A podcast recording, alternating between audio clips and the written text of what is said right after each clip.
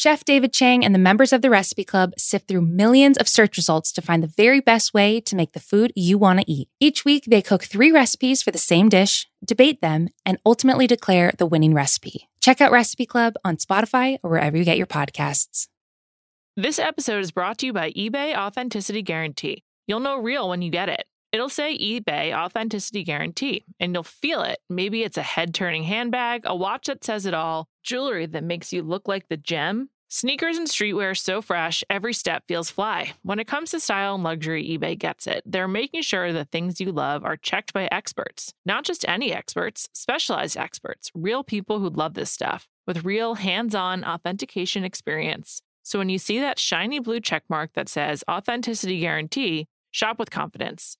Every inch, stitch, sole, and logo is verified authentic through a detailed inspection. That's how you know that eBay's got your back. Because when you finally step into those sneakers, put on that watch, get your real gold glow up, swing that handbag over your shoulder, or step out in that streetwear, you'll realize that feeling is unlike any other. With eBay Authenticity Guarantee, you can trust that feeling of real is always in reach. Ensure your next purchase is the real deal. Visit eBay.com for terms. This episode is brought to you by Atlassian. Atlassian software like Jira, Confluence, and Trello help power global collaboration for all teams so they can accomplish everything that's impossible alone. Because individually we're great, but together we're so much better. Learn how to unleash the potential of your team at Atlassian.com. A T L A S S I A N.com. Atlassian. Tap the banner or visit this episode's page to learn more.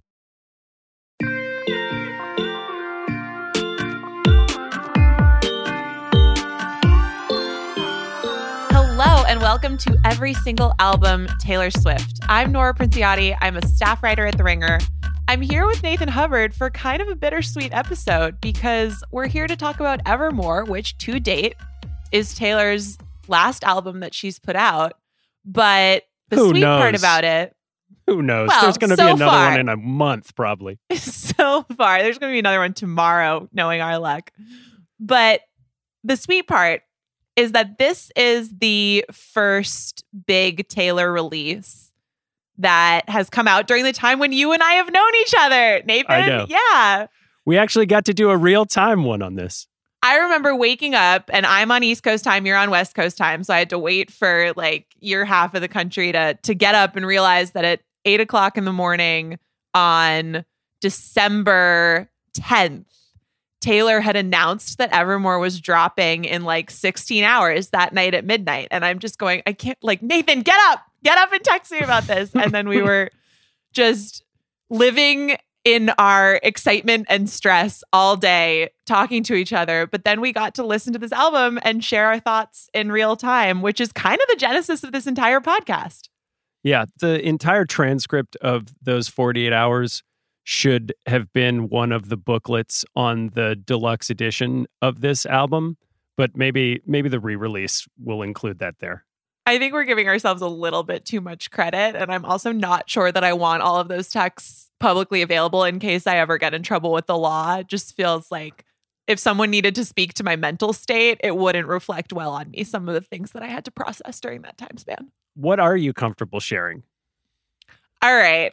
We can read the thread Okay. of what we talked about, especially as we started hearing the album, because I think it's going to be funny as we get into this episode to kind of compare and contrast. But it's important because we had been shocked by folklore when it was dropped, and we'd had, what, four months to process it.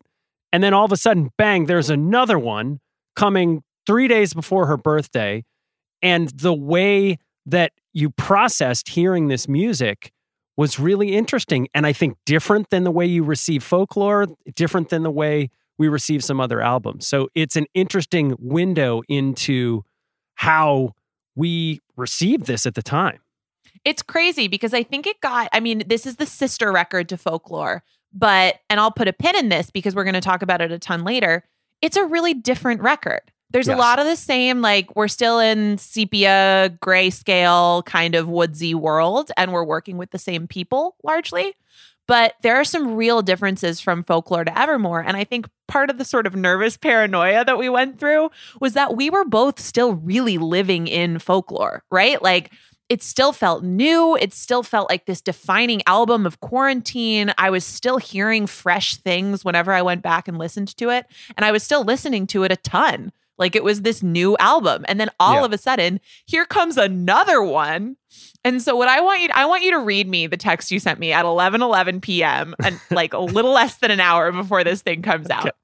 Okay. And for the record, this is the first time that I've seen this since we did it. So I'm going to read these through. So it's 11 11. And my text to you is Are we drinking before, during, just after? I don't know. This is a legacy defining moment. What if this is her man of the woods? Jesus. And I was totally happy to like have someone who was as nervous as I was because I responded to you. I've never disliked an album of hers. I don't understand how it's still so nerve wracking. I'm having wine. Yeah. And I was, t- I was like, okay, me too. We might need to publish this thread, just FYI, but don't think about that. Tell me the fucking truth. The truth, Nora. And in this moment, I'm really gearing up for, oh boy, folklore is this precious gem. There's more. I still don't know. Is this going to be a double album? What if this dilutes the world? You know, th- I, I really was anxious that this was going to sort of detract from the legacy of the album that had literally just wrapped up a Grammy nomination for Album of the Year, and you knew it was going to win. So if, there was a part of it that was like, oh God, is this going to change the legacy of this album? This was a different part of the thread, but at one point you texted me, if this dilutes folklore, I'm going to need to be institutionalized. and that was, we went back and forth like that a little bit. We were just like all nervous energy, a lot of wellness checks, being good friends. But then we started, you know, midnight hit and we started listening to the record. And I had promised you the truth and nothing but the truth. And two songs in, when I'd heard Willow and Champagne Problems, Life was a willow and it bent right to your wind. Head on the pillow, I could feel you sneaking in. Dom Perignon, you brought it. No crowd of friends applauded. Your hometown skeptics called it champagne problems. I texted you and said, okay, we said honest. Some of this feels half baked to me. Mm. Well, and I was already like, fucking William Bowery, do not ruin this record for me. Like I was just like, if if this is Yoko Ono, I'm gonna burn it all down. But my response was, I was feeling you on that. Like there aren't a lot of melodies. I liked Tis the Season. And this is where I said, if this dilutes folklore, I'm going to need to be institutionalized. oh, yeah, that's where it is. I remember that line. But then we kept going, and I hit Gold Rush was the first one that really struck me. And I was like, Yeah. okay, I can Yeah. get behind this. Yeah. I'm there. Yeah. But then Coney Island, Will you forgive my soul when you're too wise to trust me and too old to care? things started to get a little cool. And I was like, whoa, okay, I like this song. Yeah. And I said this album may be like Reputation, where it absolutely downshifts into a furious and ass-kicking back half question mark, which tells you that I I was hopeful. I wasn't making a statement. Back half? Because I like Ivy and I liked Coney Island. And we have not heard Bon Iver yet. That's interesting. We hadn't actually heard Bon Iver yet. They were hiding him towards the back. We thought that after Exile on Folklore that you'd just put the god of Dad Indie Rock Island up front, but no, they were burying him in the back. That's And then- that's the downshift question Yeah. mark. Yeah. But then a couple Yeah. songs later, and so at this point, I've heard the Haim song, I've heard Nobody No Crime, I've heard Ivy, and I just texted you and said, "Oh God, Stockholm syndrome, it's clicking in." Yeah, I remember that your initial reaction to Nobody No Crime was super positive. You loved that song when you first I heard it. And- love that song. yeah, you got it before I did because I was kind of like, ah, all right, I get it. It's fun. I'm happy Haim's here, but I, I don't know. I wasn't totally sure. But then I said, so you're like Stockholm syndrome's clicking, and I'm like, what? Talk to me. I said, I'm starting to feel like if I just skipped track two, which is Champagne Problems, don't worry. I get it. Hit me with your booze. Like, we'll get to that later. Yeah. Everything would be fairly PG. I'm on Long Story Short and I love it. And I've only heard 42 seconds. Yeah. And I said, Me too. Exactly. Why does she do this to us? And then Marjorie is good. God damn it. This she is where you were just like us. firing off texts every 10 seconds. Yeah. I'm like, God damn it. She rope doped us. Because in this moment, I'm like, oh boy, she started it slow, but here we go. So I'm like, Marjorie is good. God damn it. She rope doped us. And then I go, is this album good? And I said, it might be good. This album is good. Yeah. And by the next day, spoiler alert, I'm getting texts from you being like, make sure you're listening with good headphones. Listen carefully. There's so much cool stuff here. This is incredible. I can't believe I didn't hear it immediately. And we're both just like realizing, and again, more spoilers. I guess I'm just laying it all out here. I'm going to make the argument in this podcast that Evermore is better than Folklore and that Oh, it is one of my favorite Taylor albums of all time, and that it is incredibly special and beautiful and creative and weird Woo! and wonderful. here we go. So that's our journey. I mean, look, my response to that was I had to flip out over Tis the Damn Season this morning. This album is really good. We had to get emotional and auditory space from folklore. But you said it. This, to me, is a much richer and more complex piece of work than it appeared on the surface. You do have to put headphones on to listen to this album fully because of all of the complexity that's underneath the surface rhythmically. There's some instrumentation, there's a whole lot of crazy computer generated sounds happening that you will miss if you just put it on speakers in your house and you're sort of going around doing your quarantine stuff. This is a much more sophisticated and complex thing than you ever would have thought on first pass. And what it shares with folklore and with all of her work is that she maintains her power of personality through the whole thing. And we talked about that on folklore a bunch, but that's the beauty of it, right? Is that as much as she expands and tries all those new things, and all of a sudden there's like weird programmed drums and and whatnot, it's still Taylor. And I think that's what's brought me the most joy from Evermore and just makes me feel like it's so incredibly special is that we talked about that on folklore, but this is really pushing boundaries in a lot of ways. And to have that and have that still maintain her core skill for melody and storytelling and her sense of self that comes Yeah. through in all of her greatest songs is what I love most about this album. this did feel a little bit more like she was playing other characters. It felt there is a lot of her in this, but this felt more like the hype that we got around folklore, which ended up being, I think, less true, which was, oh, she's writing about other people. It's less autobiographical. She's sort of, right. But really, when we dissected folklore, we figured out, ooh, there's a lot of Taylor in that. There's some really interesting, rich characters in Evermore that just sort of stand on their own. Did you have that experience? Yeah, well, to a degree. I always hear like no matter what it is, no matter how like I don't think that Taylor committed murder with the Haim sisters, but like I just hear her in little pockets of everything. Yeah. So that's only ever going to be true to a degree and that's what's so wonderful. But yes, I I think that's right. And there's a little bit more subtlety in some of those things like Dorothea and Tis the Damn Season right. Are a pair in the same Right. way that there was the trilogy in folklore. Yes. I think that became less of a big deal. Yeah. Kind of. And there was a little bit less Easter egging that went on with that stuff. But maybe there were just so many Easter eggs from folklore that people Yeah, were kind of like, hold much. on. I know. We're still sleuthing the first one. Like, we're just going to listen to the second one, which I'm totally happy for people to do. Yeah. I mean, almost every song starts to build with these textured sounds and beats on this album. The bones of these songs are fairly simple, but I think this album, above everything, is just a crowning achievement for her voice. So many of her early melodies are so simple, like we talked about in earlier pods. They're all within a perfect fifth. These are soaring melodies. She uses the low part of her register. She goes down to a low E on a few songs, which is like it's something we have not heard Whoa. from Taylor before, Yeah. you know? And rarely in the choruses and bridges is she not layered vocally. It's like a Justin Vernon move and we know he had his hands all over this album, but the way they do it is uniquely tailored. There are these counter melodies that run against the dominant melody. You can just hear different songs within each playback. Like each song, depending on which melody you grab onto, is different depending on where your ear focuses. And I love that about Evermore. That's to your point about snuggle in with this one with a good pair of headphones because you will just get lost in all of its nooks and crannies. Is this a holiday album?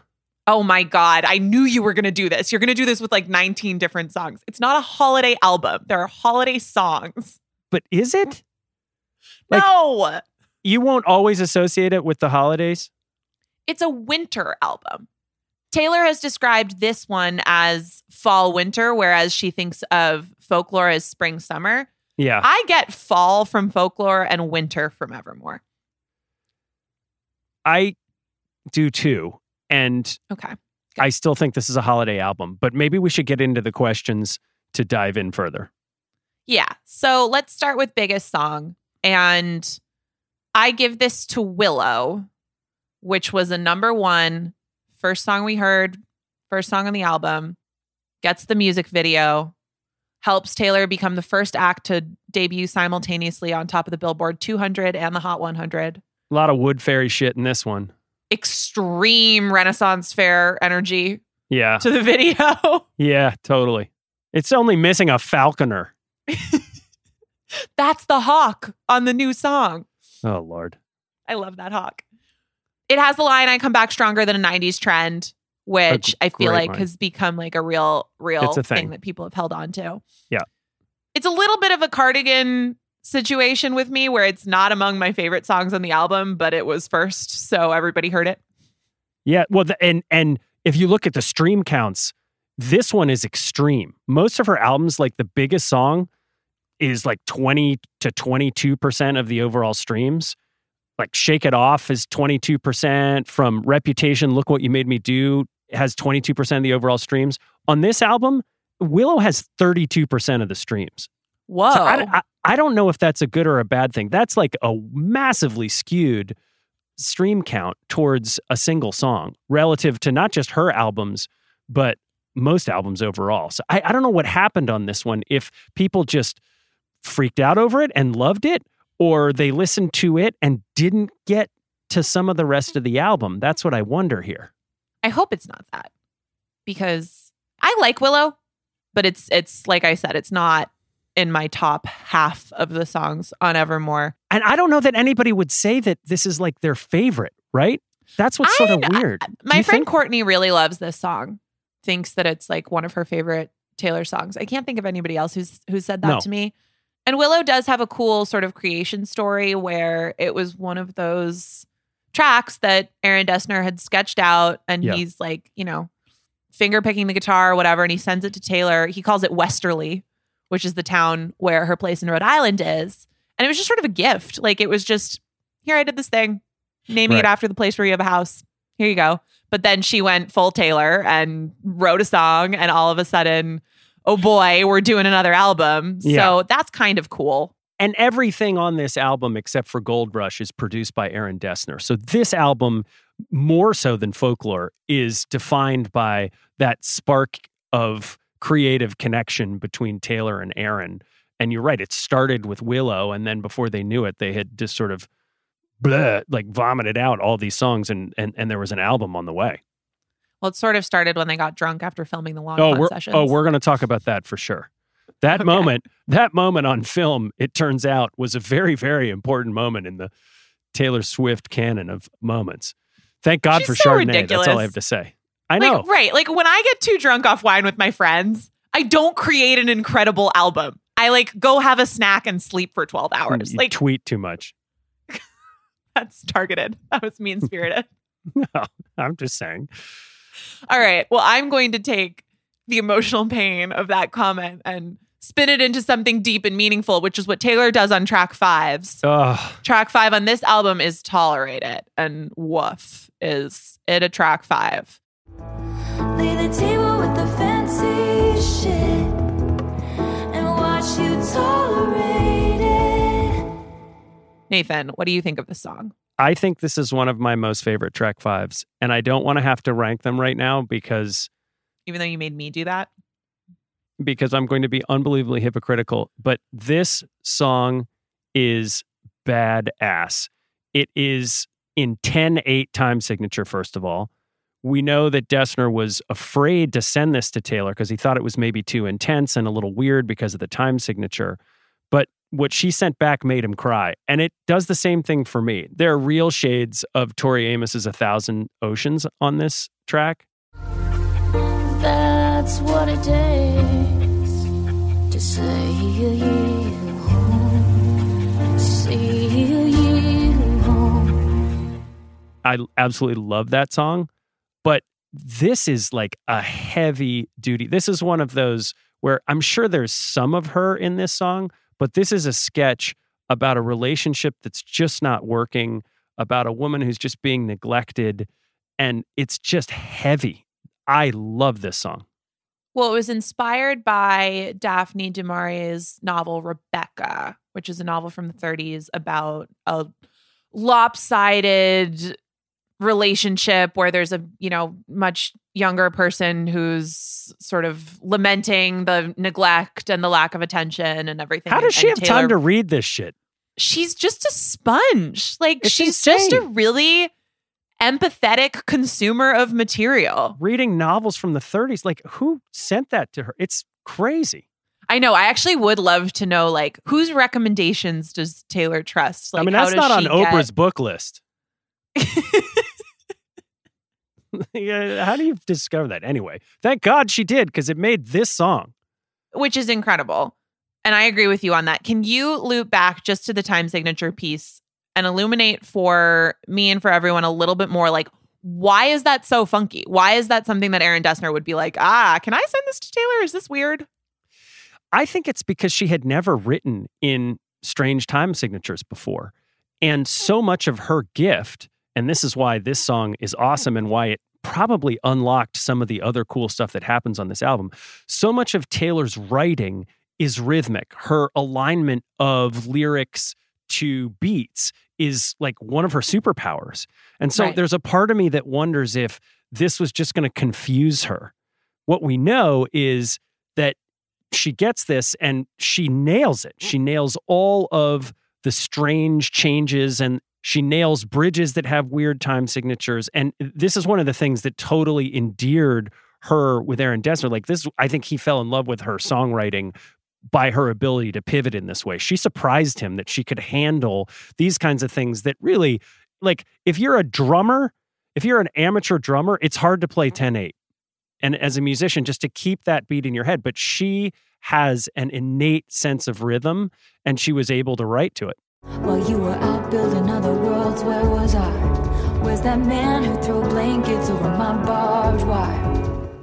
What I love about her ability to write to it and the discovery of not being constrained by, you know, more traditional sort of easy on the ears time signatures that she'd worked in before is you think back to her work with Max Martin and that kind of like pop pop genius apprenticeship basically that she had.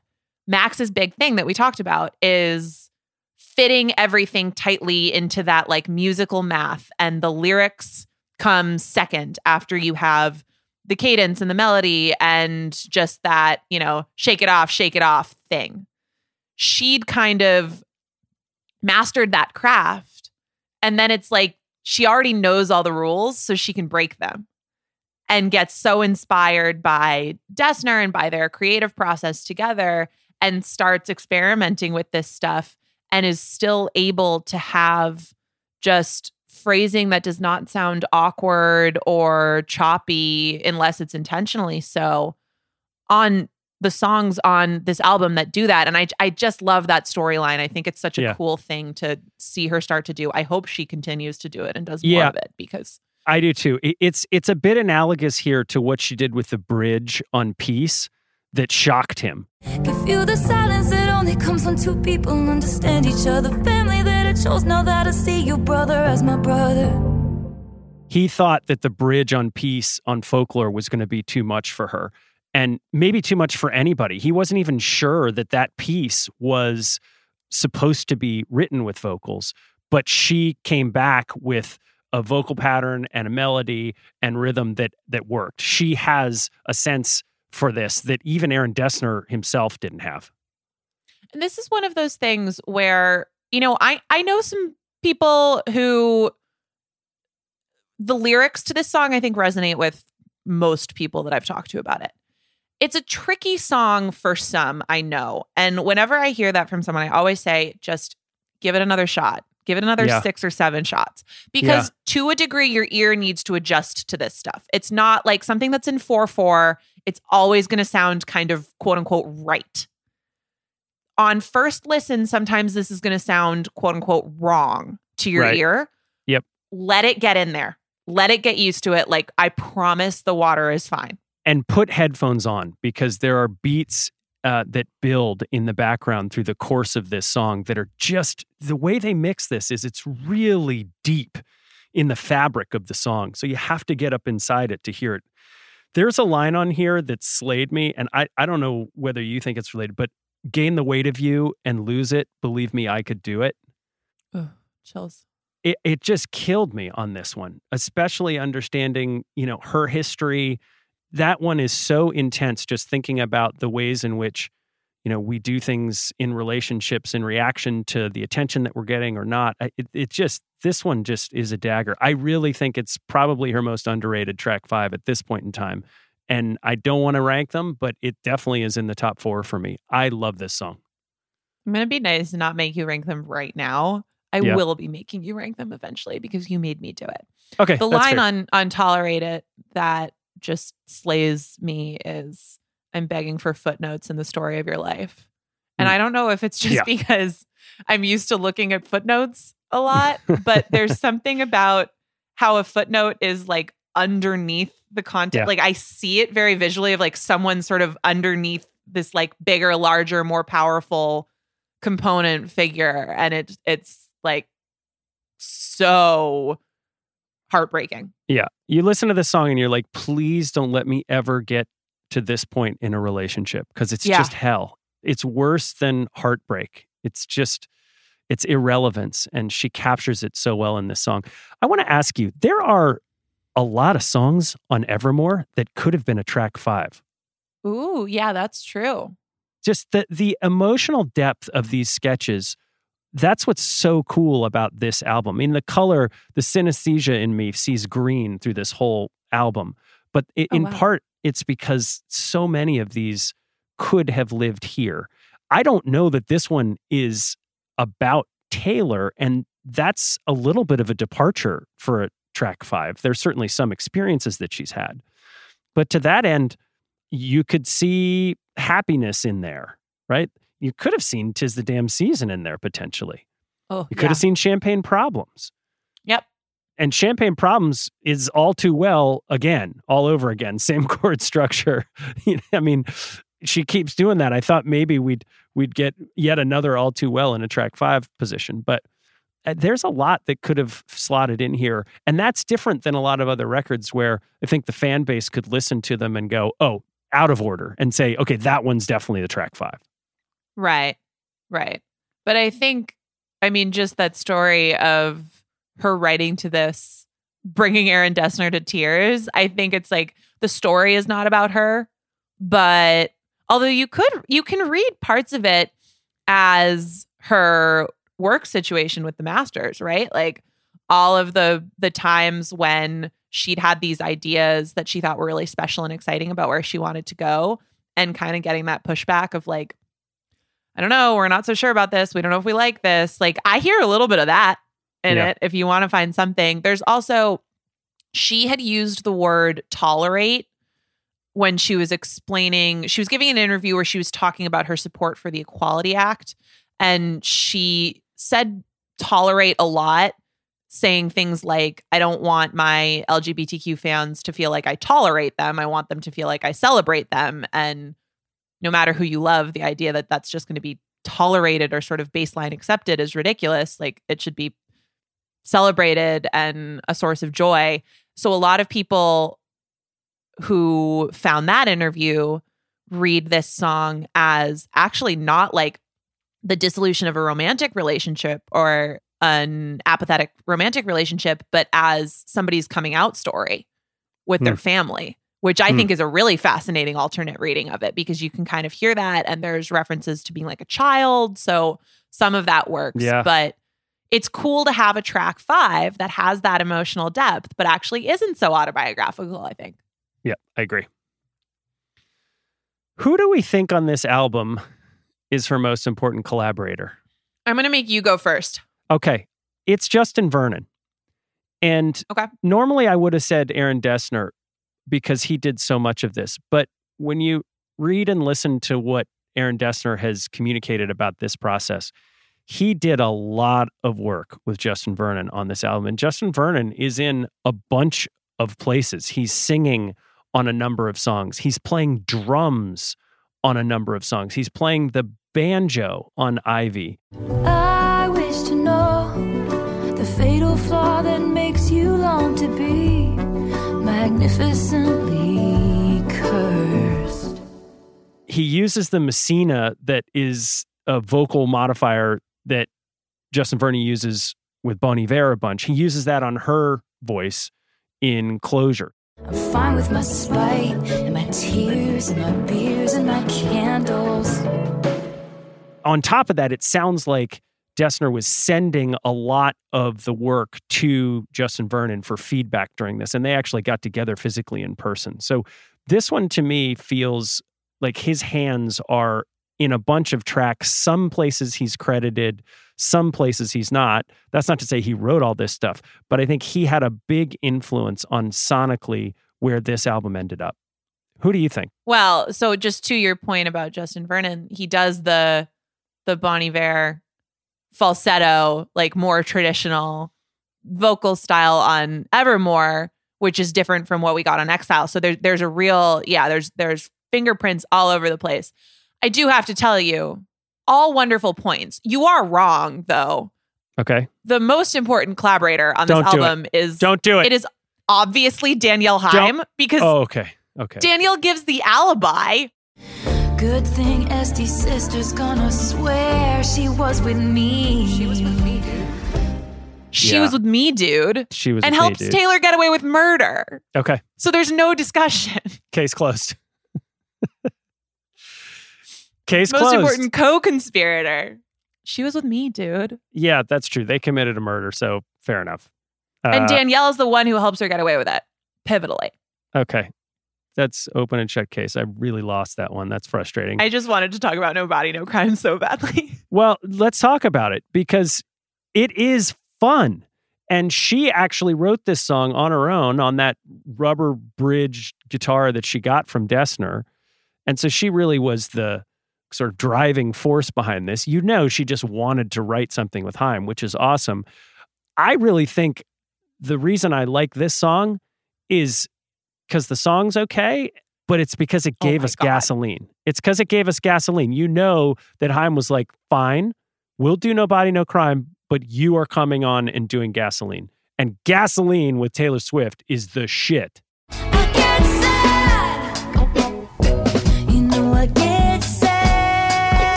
It's absolutely incredible. It's like I've listened to that for hours at a time on repeat over the winter. Like it just it the way that she layers and uses her voice as an instrument is just so stunning there. And I can't hear the original song without the way that she just adds those little layers and those touches Right. anymore. Like it sounds like a naked song somehow. Right. And I think Taylor just knew immediately, like, oh, I need to go there and do this there. And and all of a sudden this thing is gonna have just like a totally new life to it. That's true. You are not getting us away from nobody, no crime right now. Okay. Okay. Come on, sell it. It is so much fun. Do you still scream this in the car like you threatened you were going to do for oh the my rest of god. your life? Like when you literally all the? I mean, I'm not in the I'm not in the car that much right now, but yes. okay. And like I scream it in my mirror. This is a real use the hairbrush as a microphone song for Okay. me because it's like it's like Broadway. It's a show tune. It's just a blast. It tells you a story and it is derivative. It's like, you know, Goodbye Earl or Before He Cheats. It's that murder your cheating bastard husband Right. genre of country.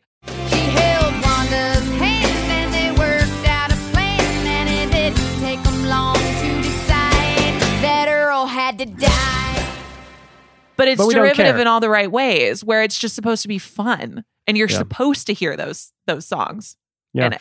Yeah, I mean, we talked about this on um, uh, "You All Over Me." Like having Aaron Dessner produce a country song feels a little bit like asking an impressionist painter to do a perfect portrait of you. It, it feels like you're going to get something that's a little blurry and you're not exactly sure what it is. But turns out he listens to a lot of roots music. Like he's a fan of the Grateful Dead. He it's like he Right. this is right in his wheelhouse for something to create and sonically it came out really awesome i mean he he didn't send it back to the you know 1970s country sound he makes it feel current even like you say with a song that's a little derivative so this got better the more that i listened to it Well, and Taylor clearly had a very strong sense of where this needed to go. Like she To the knew Olive she wanted Garden. Haim. She knew they were going to the Olive Garden. She knew that it was going to be like turned up to 11, can't be funny, silly.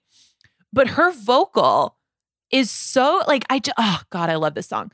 The very end where it switches to she thinks I did it yeah instead of I think he did it. She thinks I did it, but she just can't prove it. Her voice has classic the taylor second- turn of of moment yep Right. Her voice has the second of almost like vocal fry or something. It's like she goes Valley Girl for a split second, just on the she thinks that like I, I don't it's almost plasticky sounding, but it's Right. just so extra. I absolutely love it. Maybe she was working on the twang that she's going to bring back on the fearless re-release it was a stage of the reinvention of twang This is it's like meta country, right? So of course the twang is sort of there. Yeah. It's interesting that that she was able to pull this off. I mean, one of the things that comes out of the conversation around this album is she's like part of the national big red machine universe now. She's like part of the Avengers. You know, I and, and I, I can't tell you how insane it is to think about Taylor Swift singing "You Need to Calm Down" or "Ready for It," and then suddenly hear her as like the princess of the indie rock gods. Like she's contributing now to Big Red Machine albums. She, they are receiving her writing input. Like she's part of the team. It, it feels it, this is like Britney Spears working on the new Outcast record. That's how shocking it is. If you didn't know any better, right? You'd be I like, would- "What? What do you mean that. she's working on it?" Right? But in hindsight, now knowing what we know, it is you know, obviously the perfect sort of forum for her as a songwriter. I, I just think it's so cool that she is now a musical contributor to their work and bringing outside influences into their work, as opposed to what this started as, which is her taking files from Aaron Dessner and writing, you know, melodies and lyrics over them. It sort of harkens back to like when Joni Mitchell was on all the CSN albums and the, you know, all the sort of interplay between folk and rock stars in the 60s. And there's just this like again, it's like the the, the Avengers, they're all of the Knights of the Round Table of music. I love it. We got the obligatory Joni Mitchell reference out of the way. That's Drink. I think Taylor and those guys did plenty of that for us. They did plenty Um, of that. Can we talk about Gold Rush for a second, just because we're in the collaborators section and this is the only song produced by Jack Antonoff? He helped write Ivy, but this is his only production credit. I feel like this song saved the album for you. Willow and Champagne Problems did not land well with you out of the gate, but but it's Gold Rush that brought you back in, isn't it? Yeah, and it's absolutely it's actually only grown for me. Me since. too. This song is so good. Yes. Agree. And it is that phrasing and the knack for saying words, singing words, both rhythmically and melodically in ways that really land. Yeah. In a more traditional Jack poppy packaging. What must it be like to grow up that beautiful? And I love having it here. And by the way, I do think that this album is like this is less of a folk indie record to me than folk and more of a what? How would you define it? I don't know that. I See, I, I think it's almost not. I don't mean to dodge the question, but it kind of doesn't have a definition. It's like this own thing, but it is. But what I'm saying here is that there are songs on here that are closer to poppier versions of Taylor that we've heard. Like, for instance, could Death by a Thousand Cuts have been on this album? Yeah, in a d- maybe slightly different production, But yeah, and Gold Rush makes you think of that a little bit. I hear you on that. I mean, one of the things you didn't love about some songs on folklore, you told us you weren't as comfortable with the lack of structure of some of the songs. These songs don't have a ton of structure. I think Gold Rush being the exception, but they got you. Explain that that dichotomy. I don't know that I totally agree with your premise. Okay. I think you have to listen to some of them a lot to understand the structure, especially when you're you're playing with an unusual time signature like tolerate it, like closure.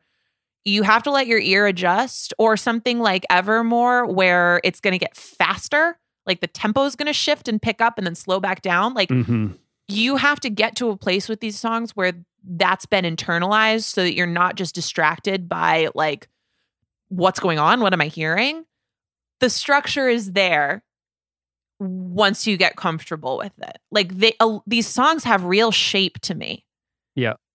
Let's not leave Gold Rush without acknowledging the folklore reference in the lyrics. My mind turns your life into folklore. yes You don't seem at all Um, excited about that. That's fine.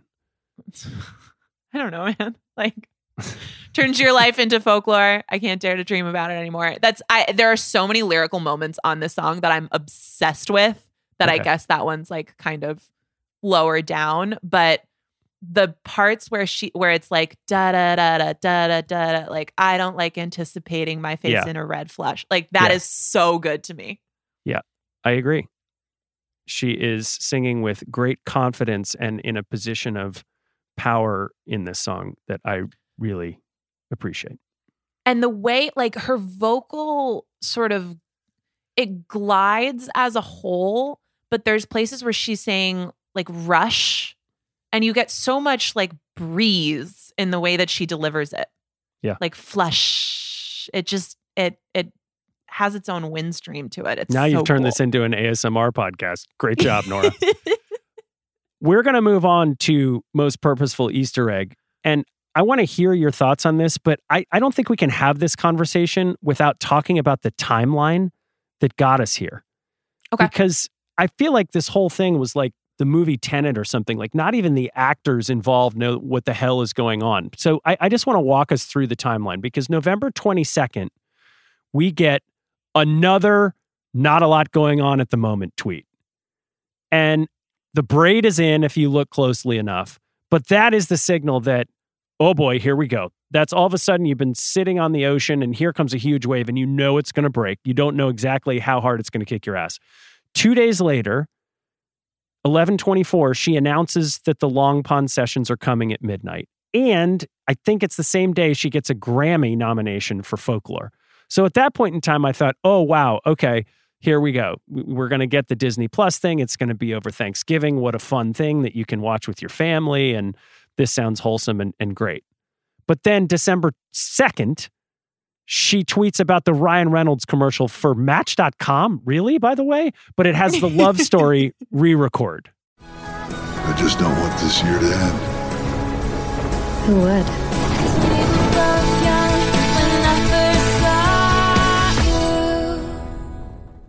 right? And that's like, Right. oh, oh my God, okay, she's recording Fearless. Wow. All right. So now I go, all right, there was a lot going on at the moment.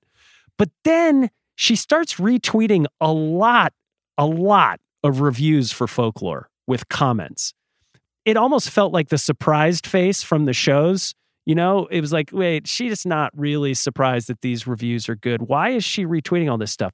And of course, if you look at some of the comments, like she tweets on the 4th of December, she tweets a review with the words, throws self to the base of a willow tree by a reflection pool at midnight, which we now know, God damn it, was an Easter egg. On the I 9th of. December, I know, on the 9th of December, she retweets an LA Times year end pics that had folklore in it, and she puts nine Christmas tree emojis in the thing. And the next day, bam, she announces Evermore. So there just was this like unstoppable, relentless toying with us because she can, Nora. It's not fair. Taylor, I'm begging you. Like, redeliver unto me my life. like who could have uh, unpacked all this? What is going on with her? I thought she's reading. How's she reading novels from the Right. 30s?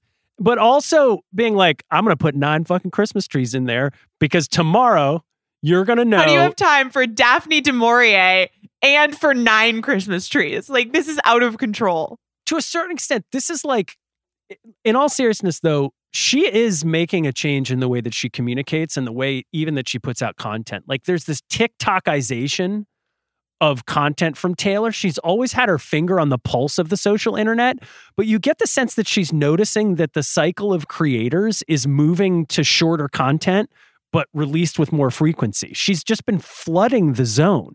You know, she hasn't always gotten it right. Like we talked about the Netflix tweet but it, it it does seem like she's experimenting with more constant presence, doesn't it? So yes, but she's not exactly getting shorter. Well, she's just putting a lot of stuff out there. like individual songs instead of albums, maybe. I don't know. But remember, like she was concerned at the end of Reputation on the Kanye tape about overexposure. But in those days, maybe that was a thing. But now it's about constant exposure in a way that isn't overbearing. And it, the Easter egg thing is exhausting for the core fan base, but of course they love it. I feel like she's trying to stay on the radar without you know doing these long drawn out interviews or I, she's she's picking her spots but she's picking them more frequently Yeah, I, I think that's fair. I also think she's just, I mean, this is still, this is another quarantine record. Like, she's just got a lot of energy and she needs stuff to do because apparently reading novels from 1938 isn't enough to fill the day. Yeah. When we get into talking about what's going to be next and we won't do that on this pod but I, have to just say this feels like big time nesting energy. She is as prolific as she has ever been right in this moment. She's making multiple albums. She's making videos she's re-recording old stuff but she's repainting her house probably and knitting stuff who knows what she's doing? Does she sleep? Maybe not. Maybe she just stays up all night with the cats and schemes things up. I mean, there are so many song origin stories, including on this album, where it's like, I wrote this in the middle of the night. Maybe what Taylor's not saying is that she just doesn't require sleep to function. Well, that could be it. But it, it, have I missed an Easter egg that was the most purposeful? I think that's, I mean, that whole field of Easter eggs is a really good one. The other one that I will give you is that track 13 is Marjorie. Yes.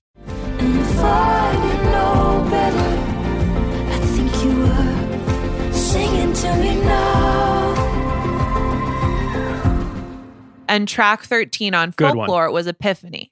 Marjorie is about her grandmother, Marjorie Finley, and it uses her singing on the backup vocals. So the pairing of those two songs I think is really wonderful. And Marjorie is one of my absolute favorite songs on Evermore. I think it is just absolutely stunning. And if I remember correctly, in our, you know, cathartic listening experience, texting each other, you at one point were like, Marjorie has me absolutely over a barrel. Like, wow, this song. Yeah. Do you still feel that way? I do. I love it. For the Easter egg connections, for sure. But I think the song is gorgeous. I mean, it has the same drone as Peace on the bridge. And you know how much I love Peace. The devil's in the details, but you got a friend in me. It also has a guy's and playing. literally it's literally the same drone like they were going to use it Yeah. for peace and then ended up using it for for this The autumn chill that wakes me up. You love the amber sky so much. Yeah. And there's a guy who's playing chord sticks on this, which are the same chord sticks that you hear on the national song Quiet Light, which you know I love. I'm not afraid of being alone. I just don't know what to do with my time. The Bon Iver vocals are amazing. There's some crazy software stuff that they're using in the background. This is another one of those songs that you have to listen to in headphones because as it builds and she's singing the If I Didn't Know Better, underneath it, there are, are just all of these electronic sounds that are, are textures that matter for this song.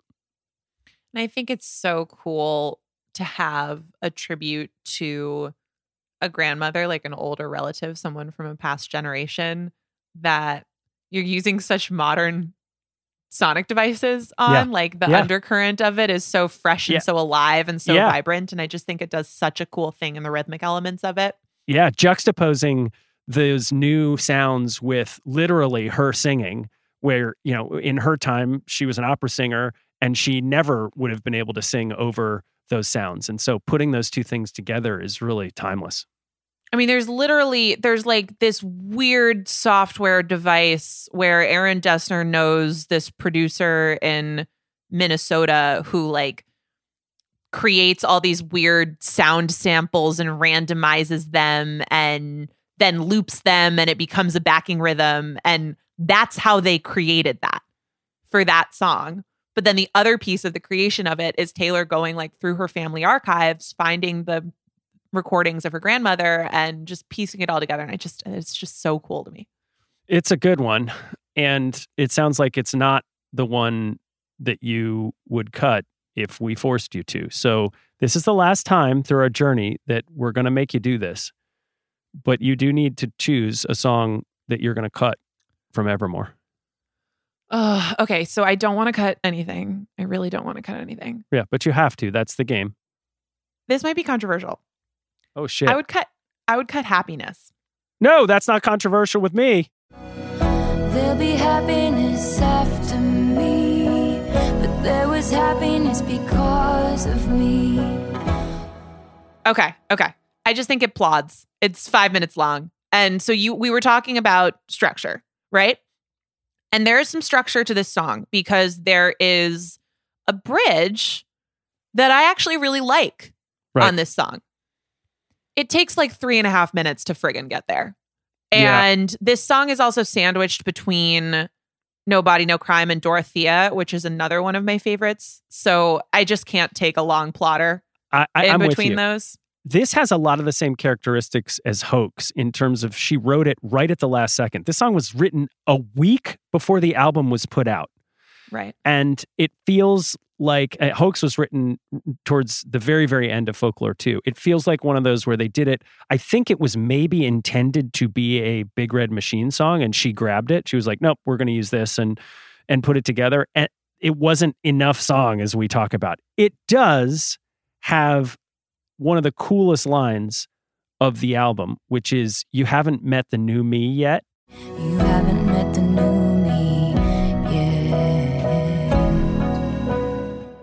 And the fact that it was the last song written, it leaves us going, who is the new Taylor, right? So it's it I like its positioning in that way. And I actually liked it a lot more as I listened back to get ready for this pod than I did just listening to it casually. But if we're gonna kill one to me, it's happiness. It's a sad song. Yeah, and it's just again, I think that like it is a plotter, Hmm. and I like your point about the haven't met the new me yet. It's funny because I don't think that we can totally ascribe why the song doesn't work as well for us as a lot of the rest of this album to she did it right at the very end because she also did one of the bonus tracks right where you left me right at the very end. Did you ever hear about the girl who got frozen? Time went on for everybody else. She won't know it. I really love that song. I wish that song were on the album. I mean, I would take it over happiness for sure. Yeah, I would take It's Time to Go, which is another bonus track over happiness Absolutely. as well. I gave it my all. He gave me nothing at all. Then wondered why I left. These two bonus tracks were solid. Really solid. And I I think the really Lakes is them. solid too. The bonus tracks from the Folklore Evermore era. Good work, Tay. Yeah. Well these done. weren't these weren't songs that didn't deserve to make the album. These were songs that got withheld to create some interesting packages at retail and and online. And I'm okay with that. But I do think Totally. it's important on both Folklore and Evermore to look at the bonus tracks in quotes as actually a real part of the album as opposed to say Girl at Home which was not a real part. Uh-uh. But yeah. I also the only other thing I'll say on happiness is I just and I get it. Like Taylor didn't have a normal, like full high school college experience, which is when a lot of us exercise the need to make everything about the Great Gatsby from our minds. We got to be done with the Gatsby references You're because she it? has the hope she'll be a beautiful fool, and it's like I get it, I get it. There was a time when I was taking high school English when it was very cool to make everything about fancy New Yorkers okay. but like we got to be done. Well, but that's why she's reading these novels from the 30s. She's she's going for new info so that so that she can. Is there anything else on this album that you think like rivals happiness in terms of eh, I, I I like it, but I could live without it? Well, so I would say no, but let's duke it out on Champagne Problems because this was a troubling, troubling song for Yeah. both of us Yeah, we struggled. right off the bat. And I will tell you why it was that way for me exactly. Okay. First of all, the piano sounds like ragtime, like that, like oompa thing that it's doing. It, it just sounds like ragtime to me, and I couldn't handle it. Oomp, oompa thing. like, listen back. I don't That's know how to describe term. it. We'll we'll drop it in.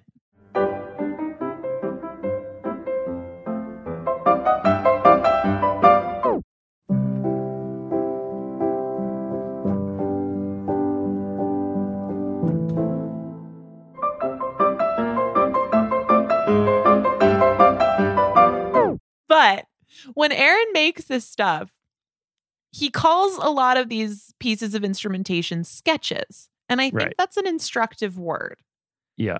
because what's a sketch? It's just it's something that you do, you create it. It's maybe not finished, it's just outlines. And these are people, Taylor Swift, Aaron Dessner, Bonnie Vare. These people have an incredibly high floor when they're working. Like they're smart, they know what they're doing, they're incredibly creative. They're not going to put stuff out that's just like terrible. That basically does not happen. Right. But it is worth making sure that we are holding them accountable to hit the freaking roof because they can do that too. Yeah. And that's why this song put me off originally. Because remember, when I heard it, the only other song that I'd heard was Willow, which is in the bottom third of how I would rank this album for me. Sure. And when I was texting you, I was like, some of this feels half baked to me because. Champagne Problems, I have grown to, I don't know if I love it, but the Yeah. way that it builds to the end and the story of it has Yes. come to resonate with me. And I think that it's a beautiful song in a lot of ways. it felt like unfinished all too well. It right. fini- because she could, like, she could write this song on the back of a cocktail napkin. Like, right. she just That's could. what you said at the time. You're like, this is something that she did in 30 seconds. And that's fine. Like that's Yeah. not necessarily bad, but when you haven't heard the rest of the album, and this is what I was, you know, falling into the trap of doing was like not waiting to hear it and just being like, "Ah, what are we going to do?" Right. But when you haven't heard that, I'm going, "No, no, no, no, no, no, no. Like I want Taylor firing on all cylinders. Let's not just leave it here." Right. We now know that she did that, so I'm a lot more comfortable with it now. Is it a Christmas song? Oh my god. it says deck No. the halls. Uh, It, it says deck the halls in it. Yeah, but isn't that like that? There are scenes where it's these people are like wandering around a, a school Yes. campus and Yes. revisiting their old dorms, Yes. which is cool. Like I can see brick buildings in it, and But that's fun. M- more importantly, it has the line, What a shame she's fucked in the head. And that is True. what won me over. I don't think Yeah. musically this is an interesting song. The story is really cool. She would have made such a lovely bride. What a shame she's fucked in the head, they said. The story of sort of two people showing up on a night, one thinking that he was going to get engaged and the other thinking she was going to break it off and sort of the the fallout that comes from that and the way that people go back to their own corners and and sort of the presumptions and assumptions they make to take care of themselves in a moment like that. She nails lyrically. Well, and the and the perspective of the person who couldn't do it, because Yeah. usually you're hearing that story from the perspective of the person who, you know, heard no. I'm with you. I in hindsight, I'm really glad it's here. I just think we have to respect what it is, which is a story, as you say, against a sketch of music more so than some really sophisticated, crafted, honed song. This is a sequencing issue. One, like if this song were on the back half of the album, I would have gotten to it and I would have been like, "Oh, this is this is cool. This, This, is some people's favorite song. I mean, it's it's got some New Year's Day vibes to it too, which is what I think attracts some people.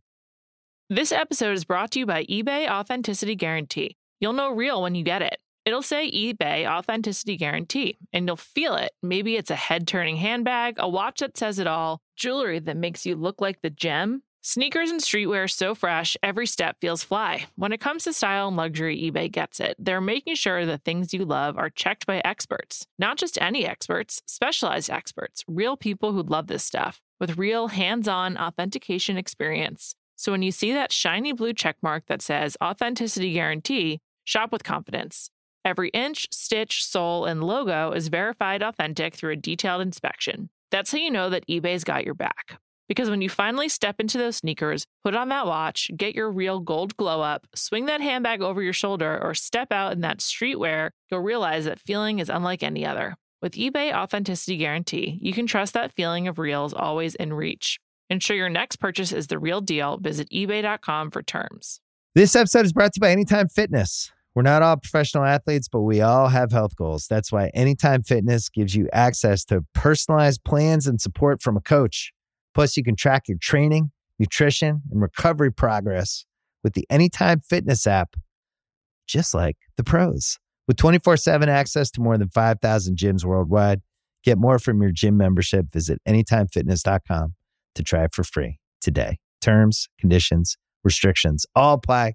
See website for details. This episode is brought to you by Jiffy Lube. Cars can be a big investment, so it's important to take care of them. I once got a car that I started out with 25,000 miles on. I got it to over 200,000 miles because I took care of it. You know how you take care of a car? You take care of the maintenance, the oil, the brakes, all that stuff. And if you don't, you can have a car just completely fall apart. When your car needs maintenance, head to Jiffy Lube. They provide automotive excellence at speed. Get your oil change, brakes checked, tons of other multi care services. It's all done by expertly trained technicians who actually care about taking care of you and your car. Jiffy Lube, car more. To find coupons and start an instant online estimate, visit jiffylube.com. Do we have a problem with Evermore as the album title? No, I like it. I like the permanence of it. I do too. What do you think about Evermore, the song? Uh, Evermore, the song, I am okay with. I enjoy the accelerated tempo, as you talked about. I enjoy the Bon Iver bridge. I enjoy Joe's piano playing. I replay my footsteps on each stepping stone, trying to find the one where I went wrong. I really do. and I think without the bridge, it would be less interesting. But the outro for me is the most special part of the song. This pain wouldn't be forevermore, evermore. The sort of Bon Iver sort of paints of Evermore. And yeah, I just, I love it. Yeah, I think that's cool. Would you have done two albums? Versus what? One mega album or one pared down album? I mean, people create, you know, folk more playlists Yeah. all the time. In fact, I think she actually did start bundling some things and sending to s- streaming services those playlists. At first, I was like, oh, okay, this is this is a double album, but I don't think so. I think this is more experimental. The production is different. We can get into these songs more easily after listening to folklore, not concurrently. I think folklore, to to the point, has a little bit more structure. The instrumentation is again less experimental this album has a lot going on underneath the surface that is fun to dive into because we have been able to digest the basics of folklore. So I'm glad that they kept it two separate albums. They definitely are sisters, but I don't see them as the same experiment or experience. I mean, folklore was out. This is more Aaron and and Taylor than there's a lot of Jack on folklore in in a bunch of great ways. So I like the way that they did this, and uh, I just am wondering if there's a third one hiding out there. Woodvale. I'm with you. One, I'm just I'm perfectly happy to have as many albums as song and songs as Taylor would like to give us. Yeah. But I do think that folklore set the stage appropriately for people to be ready to to receive this stuff. But folklore it's really different because and it's funny because Jack's on like Jack is a, a pop producer and he's on so much more of folklore than Evermore. But folklore is really more stripped down than this is. Yeah.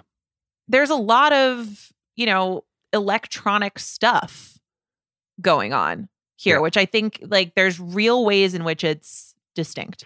Yeah, So, in a lot of I'm happy ways, th- of there's a big part of this album that was supposed to be the second Big Red Machine album. A lot of the tracks got borrowed and taken out of that. And I think that's why, again, she's just joined the Avengers and she'll probably participate in the next Big Red Machine album for sure. But I want to know is there anything interesting that we learned out on the internet about this album? It has not been Okay. out very long. Yeah, uh, but there's one like really bananas thing. Okay. So there is, just bear with me here. There is a medieval fantasy themed park oh, in boy. Utah Oh, called E- called Evermore Park, this is the lawsuit. which right after this album came out, they sued Taylor and her people for trademark infringement. and they claimed in the suit, Evermore the album, quote, has led to confused guests and negatively affected the park's searchability on, on. Google. Like, This sure, like- Jan. Yeah, that, that- my brother had a baby this week. He had a baby girl this this week. That's like him na- naming that. Yeah, thanks. That's like him naming the baby Taylor Swift and then suing Taylor Swift. like, I think there's some confusion here. Well, yeah, there's some confusion here. Nobody's coming to your park in Utah. It's also like this place in Utah seems to think that it invented like big Renaissance fair energy. Like, you're fine. The word evermore is a word. These things aren't yours. This is ridiculous. Also, who's going to Utah to go to a Renaissance park? The American legal system, ladies and gentlemen. Well, speaking of which, Taylor's people countersued, saying that the park was playing her music without giving her proper royalties. But last week, thankfully, everybody dropped their suits. Oh, There was no monetary settlement. I don't there's know if there was any the sort kingdom. of like agreement, but hopefully, forevermore, this is over and we shall never speak of it again. Thank you. Moving on. Is there a Tom Hiddleston award to give out for Evermore? Like, was there Yeah. some work that was shown? Okay, tell me what it is. yeah, no, I know. I there's a real one. There are 400 remixes of Willow. Oh, on oh, God. streaming services. Oh, you're right. Oh, There is a moonlit witch. There is a dancing witch. There is a lonely witch. it's like Stevie Nicks was directing all this. Stevie's like, no, you need another. You need the Moonlight Witch. You need the Winter Moon Witch. You need. I. Oh my God. Are any of them good? No. I prefer the original to all of them, and the original is not in my is in Okay. my lower third. Okay, answer this this. What's better, the Willow Witch remixes more that you say, the less I know. You stray, or the Love Story remix that was released that we didn't even talk about? And I said, Romeo, take me somewhere we can be alone. I'll be waiting. All that's left to do is run. Well, two of them use Elvira, the same producer. Um, I think the Willow remix is. I think at least one of the Willow remixes is better than the Love Story remix. Okay. Willow is at least sort of ripe for the treatment of getting a little bit more like electronic-y and funky and beep boop beep boop. Like Love Story just does not need that. Okay. Well, that is a lot of work. What is the purpose of this, do we think? Is it Well, so that- I was going to ask you this because so she has all the different Willow remixes and they were coming like one a day for some a stretch Yeah. of December. It was just uh, unbelievable. yeah. And then she did, as you mentioned before, the chapters, which were the amalgamation of songs that had a certain thematic fit from both folklore and Evermore. that- Amalgamation sounds like a word that could have been on Evermore, by the way. Good job. There's a um we should make a list of words that we hope Taylor uses yeah. at yeah. some point. She's got her Uh, list, because but- I know that when we were talking about this album at one point, you used the word tempest in a text to me. And my only reaction to it was like to completely ignore your message and just be like, how has Taylor never used tempest? anyway, we digress. the point is, why is she doing this? Does it boost streaming in some way? Like there's always a new thing to push out to people, is my only thought. Well, so there's there's two explanations that I have, and I'm sure there are better ones than this. But we going back to looking at those stream counts, it sure looks like it's driving people to stream the original version of Willow. because it's Okay. dominating on a relative basis compared to the other songs on this. And then the other is is that argument that we were making earlier, which is the TikTok phenomenon and Taylor knowing that a lot of her stuff is going to get woven into these platforms anyway. So why not create a bunch of content that could get used in those settings? Uh, because she'd rather have some creative control over it than turn it over to somebody else. I feel like there's some merit to that because when you have, I mean, and there's a line and a half on so many different Taylor Swift songs that this would work for a lot of things. But when you have a line like I come back stronger than a 90s trend, it feels very designed to become a TikTok trend or Yeah. just become a caption, become a reference point, like become something that people can use on social media. So maybe that's part of it. I, I Yeah. buy that theory. Well, that was a good one. Mine was blank because I just couldn't come up with it. I don't know how I missed that. I'm so glad that you brought it. Did you come up with anything for Peak Taylor? You damn right I did. And Peak mm-hmm. Taylor, Peak Taylor for me is that fireplace chat that we see in the Long Pond sessions. We now know that those were not the only glasses of Chardonnay she had that night. they all got hammered and played a bunch of music late into the night. And then they woke up the next morning and she walks into Aaron Dessner's kitchen and sings him Tis the Damn Season, which again, she's written completely either in her sleep or drunk on Chardonnay. I don't know. But who writes Tis the Damn Season hungover before everybody's up for breakfast? It's peak Taylor. It's unbelievable. Like if she had written if she had written happiness drunk or hungover, I would Yeah. be like, okay, yeah, like that's maybe the one that we can live without. This is like one of the very best songs on this album. This song is incredible. Yes, I think about Aaron Dessner with his dad bod rolling into the kitchen. He's super hungover. He does not drink Chardonnay usually. He's just like, oh, he's operating on two hours of sleep. You know, the baby was up early. You know, he's in no position to receive this song. And Taylor comes bounding down to the kitchen in like full energy. She outdrank him by like three bottles of wine the night before. She took the favorite piece of music he's ever written and that he had sort of resigned himself was just going to be an instrumental. And she sings this thing that puts just a, a needle right through his chest in the best possible way. It's unbelievable. Maybe there's like a battery pack in the braid. and that's why she changes the braid. She went from two to one. She upgraded the battery pack. I'll buy it. She is in the Avengers. Ugh, it's incredible. That song is incredible. And I'm so glad that they made it. It just like, can you imagine writing this gorgeous piece of music in your most natural element, this finger picked electric guitar over the sort of signature bass? It could have stayed an instrumental. And here she comes into your kitchen in the morning and is like, here's how it's going to be. Well, and it's that sound of the electric guitar. It can sound so current and so nostalgic at the same time.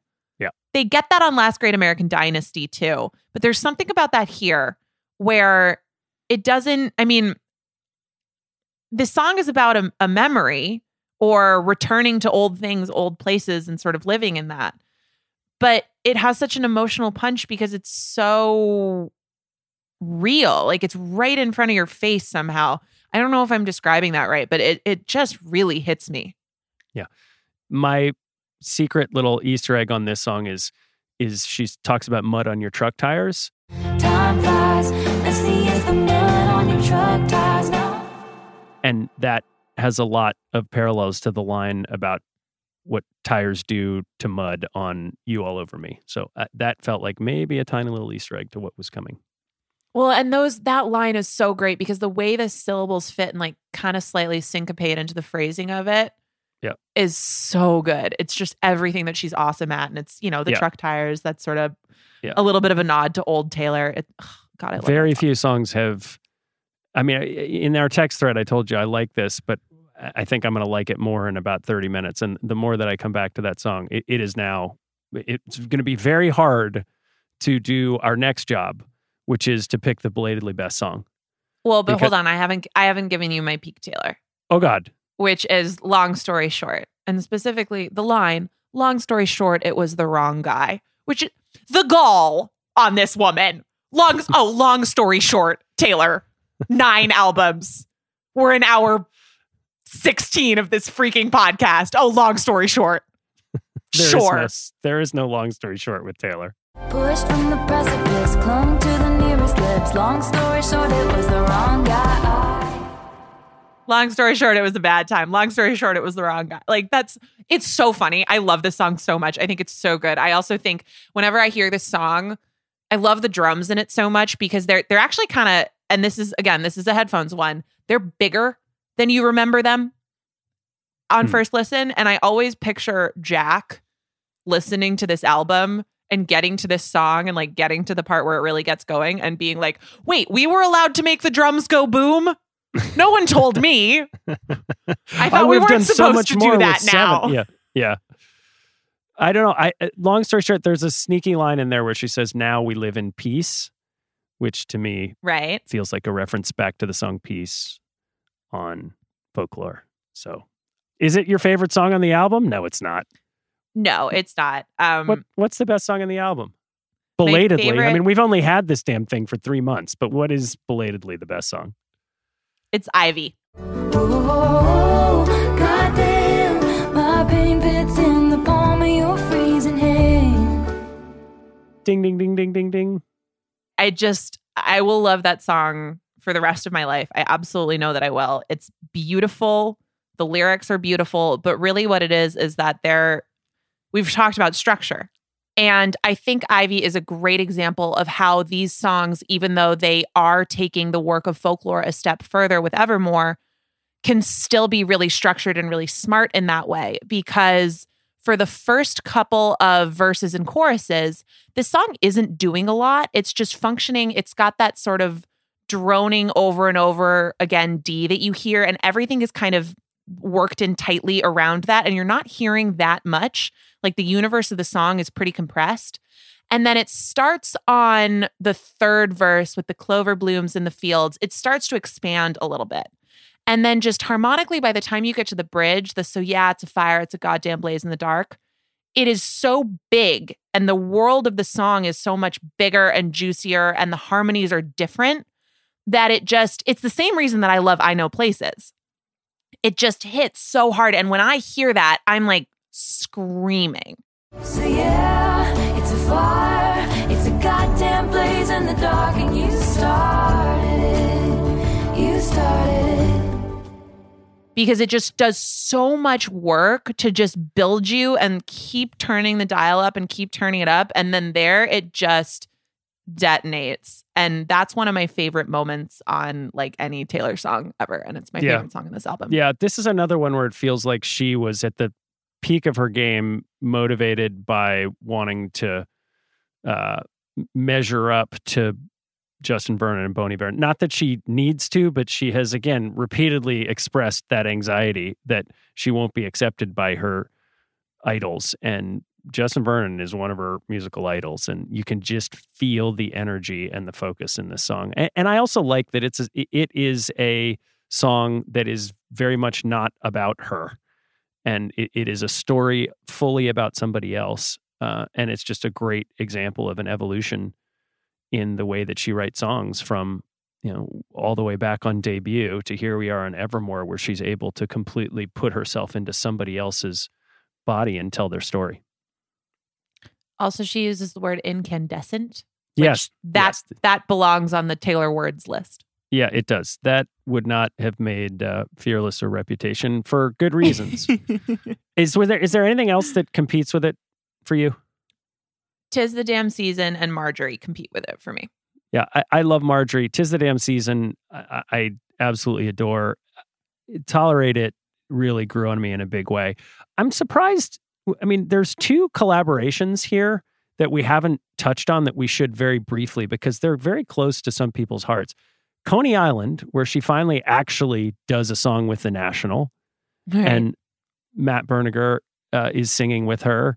She talks about the mall before the internet, which is a nice sort of shout out to the folklore Meet Me Behind the Mall from August. There's a lot of people who love that song. It feels to me like she wrote it so that her favorite band would sing happy birthday to her. because she released this album three days before her birthday. And I think she just wanted the singer of her favorite band to sing happy birthday to her in perpetuity forevermore. How do you feel about Coney Island? I like it a lot. I like it Yeah. more than I did initially. I, I Yeah. gotta say, and this is unfair, and I play gender wars way too much. I don't even really mean it. Her collabs with dudes are always hard for me at first because Okay. I always want to hear Taylor more than I want to hear the guy. Yeah. Yeah. If you're not a fan of The National, I get it. The way she wrote this is perfect for the way that Matt sings, but at least she took the first verse here. We can say that. Yes. And you mm-hmm. know what? It's awesome because one, it's not just about hearing her first. It's that when he comes in, like as as much as what I just said is true for me, the hair on the back of my neck stood up when I heard his voice the first time listening to Mhm. this. Like it's a real moment.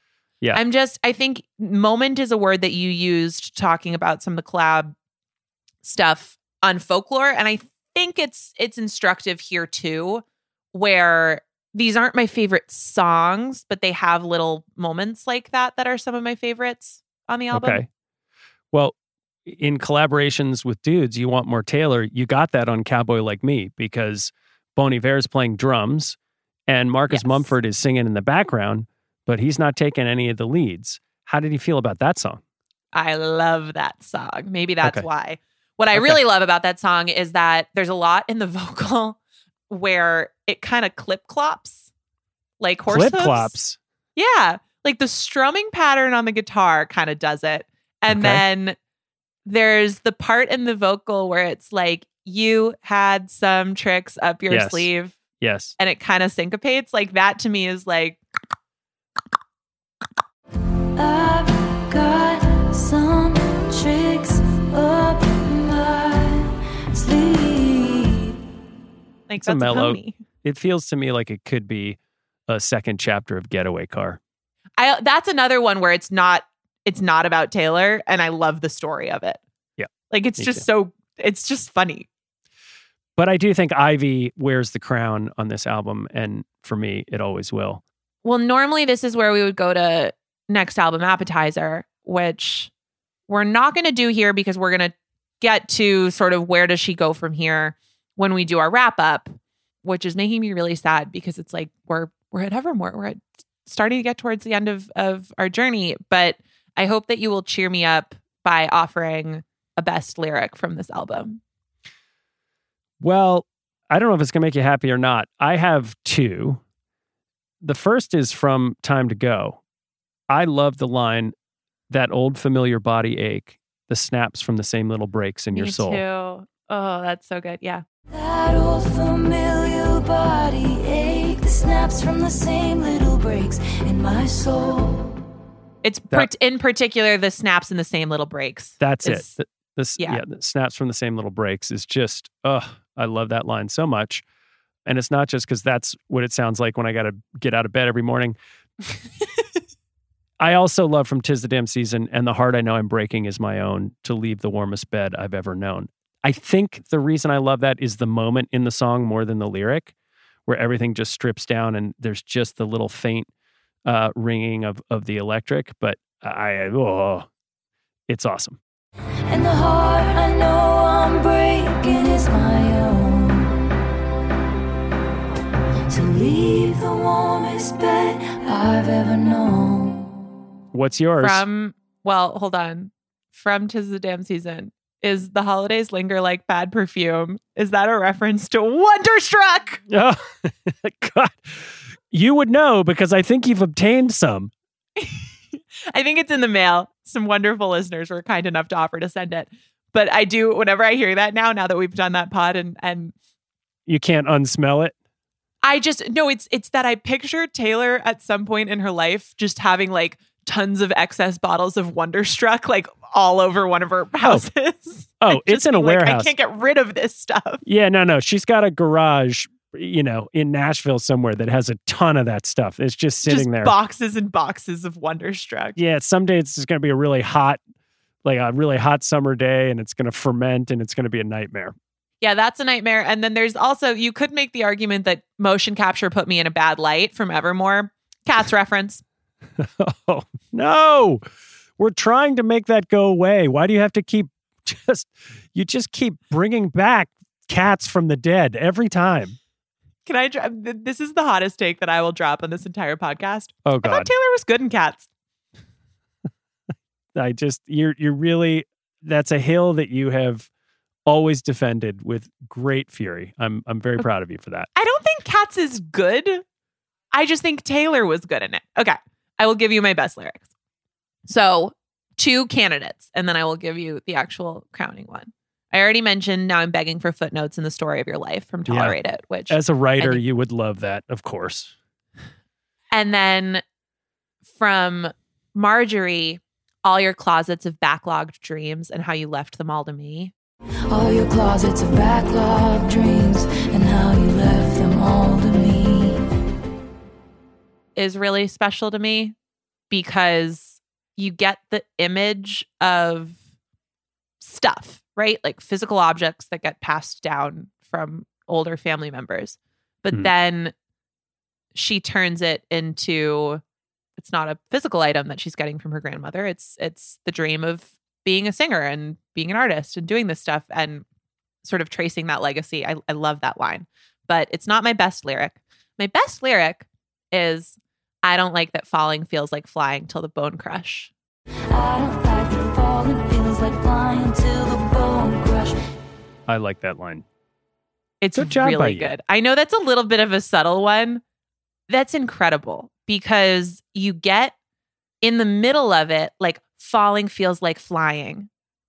In and of itself is this crazy little pocket where you have three F's, but then you also have the INGs that mirror each other.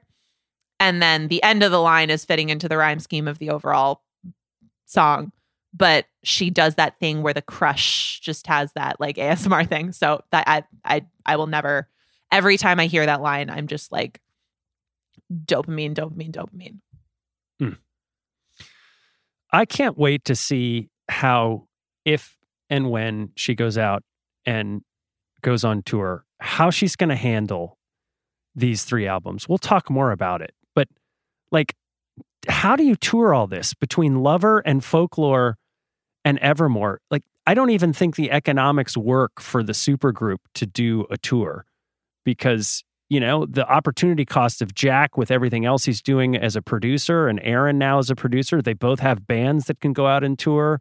You would think that maybe she'd come into a market and play a stadium followed by a Lincoln Center show or something and the stadium she'd do Lover and all the hits and the and the reputation stuff and the big and then the Lincoln Center she would do with the folklorians and do a couple of those.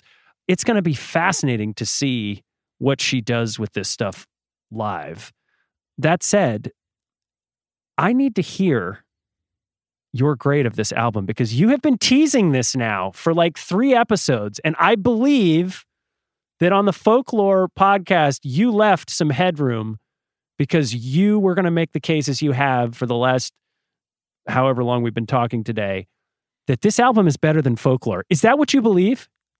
Yeah, I do. And I'm I'll I'll do the big reveal in one second. I just want to say I've got a next album appetizer for us. To your point about Jack's opportunity cost. I'm hoping Jack only did one song on this because he was off with Lorde convincing her to release the damn album. yes. Bring us, Lorde. Come on, Lorde. Let's go. But- it's time. You're right. not Adele. You're not Adele. It's time for the album. All right, but I won't stall. This is an A. This album is an A, and you're absolutely right. Folklore has to be like I would have loved to give folklore an A. I would love to give them all A's, but Evermore to me is a is a crowning achievement that does not. I don't think it gets its due because I think it gets sort of wrapped into folklore. So I owed it to this album to leave that little bit of space Mm-hmm. for this record, which is spectacular and deserves an A. Is this her most underrated album? I mean, you would say Speak Now, Reputation, and this are probably strongly underrated Taylor Swift albums. But does this feel like the most underappreciated? I mean, well, so I I think it I think it kind of is.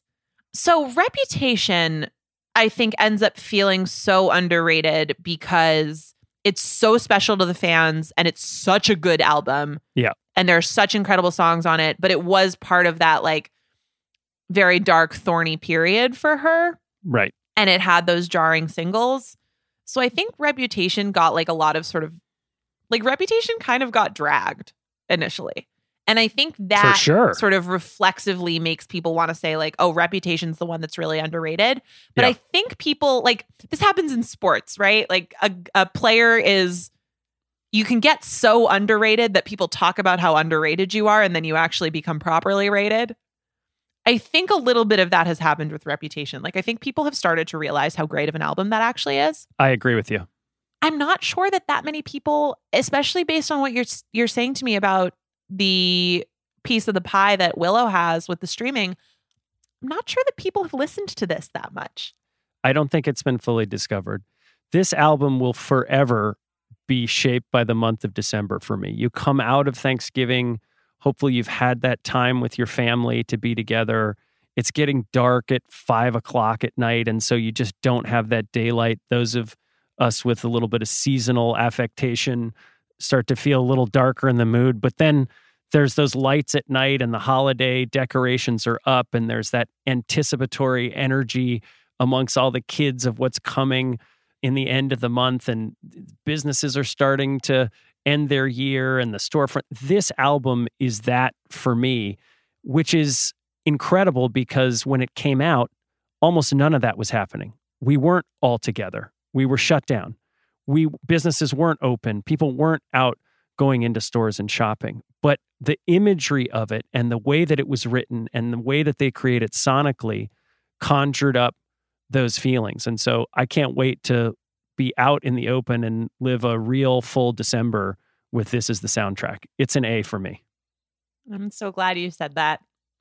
I want to live it in in real life. I am a I am a loudly professed winter lover. It's my favorite season. So maybe that's part of why this is so special to me, but it was really lovely to be able to hear this for the first time even if we couldn't be out in the world and have a friend in Taylor to talk about it with. So I can't believe really that we've come to not the end of our journey, but this significant juncture in it. Nathan, it was fun talking about Evermore again with you.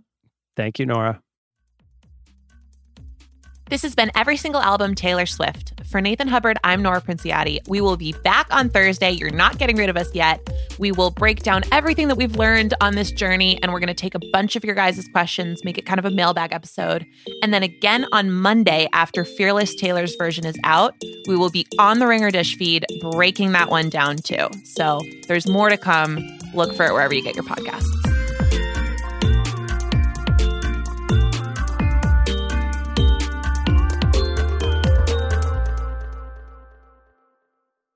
This episode is brought to you by 20th Century Studios' Kingdom of the Planet of the Apes. As a ruthless king builds his empire at the expense of the remaining human race, a young ape will fight for the future of apes and humans alike. Kingdom of the Planet of the Apes. Enter the kingdom in IMAX on May 10th and in theaters everywhere. Get tickets now. This episode is brought to you by State Farm. You might say all kinds of stuff when things go wrong, but these are the words you really need to remember. Like a good neighbor, State Farm is there. They've got options to fit your unique insurance needs, meaning you can talk to your agent to choose the coverage you need, have coverage options to protect the things you value most. File a claim right on the State Farm mobile app and even reach a real person when you need to talk to someone. Like a good neighbor, State Farm is there.